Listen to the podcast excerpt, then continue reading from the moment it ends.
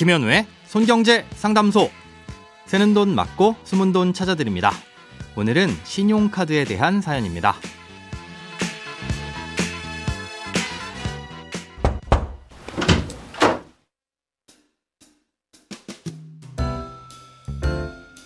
안녕하세요. 2015년에 처음으로 신용카드사의 카드를 발급받아 사용했는데요. 그러다 2018년경 신용카드사보다는 1금융권 은행의 신용카드를 사용하는 게 좋다는 은행 직원의 권유로 은행 신용카드를 발급받게 됐습니다. 그때부턴 은행 카드만 연체 없이 사용하고 있어요. 그러다 얼마 전 기존 카드 유효 기간이 만료된다는 소식에 없애버릴까 하다가 신용카드를 해지하면 실적이 사라져 신용도에 불리할 수 있다는 방송 내용이 기억나 연회비를 내고 연장했습니다.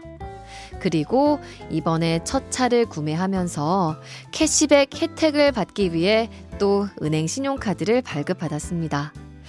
이게 마지막인 줄 알았는데 후불 하이패스 카드 사용을 위해 또 신용카드 발급이 필요하더라고요.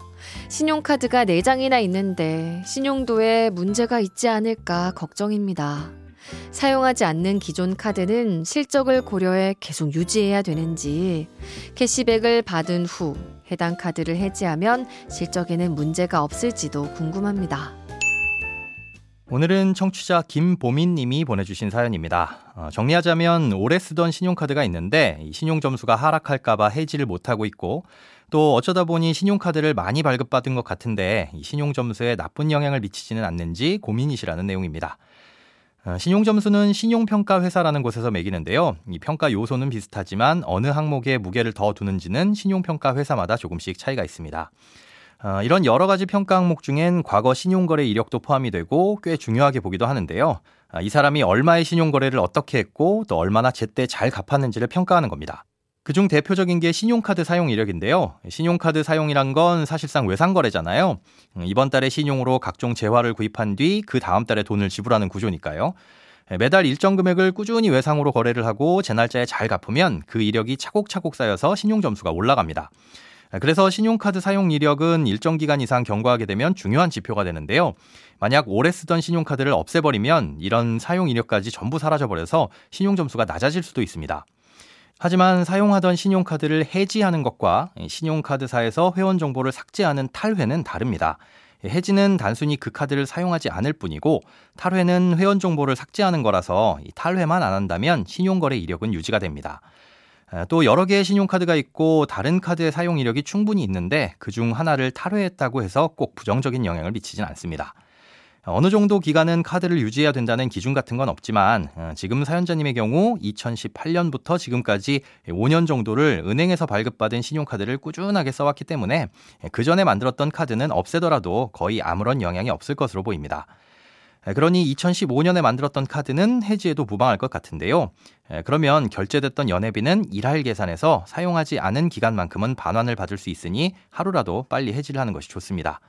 해지를 하기 전엔 혹시나 포인트가 남아있는 건 없는지도 확인하셔서 현금으로 입금받거나 다른 포인트로 전환하시는 것도 잊지 마시고요.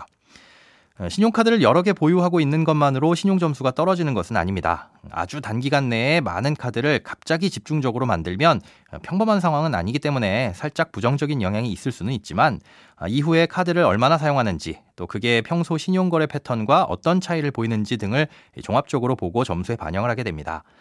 그러니 차를 구입하면서 발급받은 신용카드도 그대로 갖고 계셔도 상관없는데요.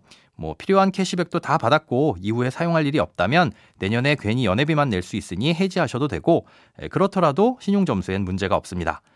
다만 캐시백과 관련해서 일정 기간 이상 사용을 해야만 하는 조건이 있지는 않은지 카드사에 자세히 문의해 보신 후 결정하시면 되겠습니다. 돈에 관련된 어떤 고민이든 상관없습니다. imbc.com 손에 잡히는 경제 홈페이지로 들어오셔서 고민 상담 게시판에 사연 남겨주세요. 새는 돈 맞고 숨은 돈 찾아드리는 손경제 상담소. 내일 다시 만나요.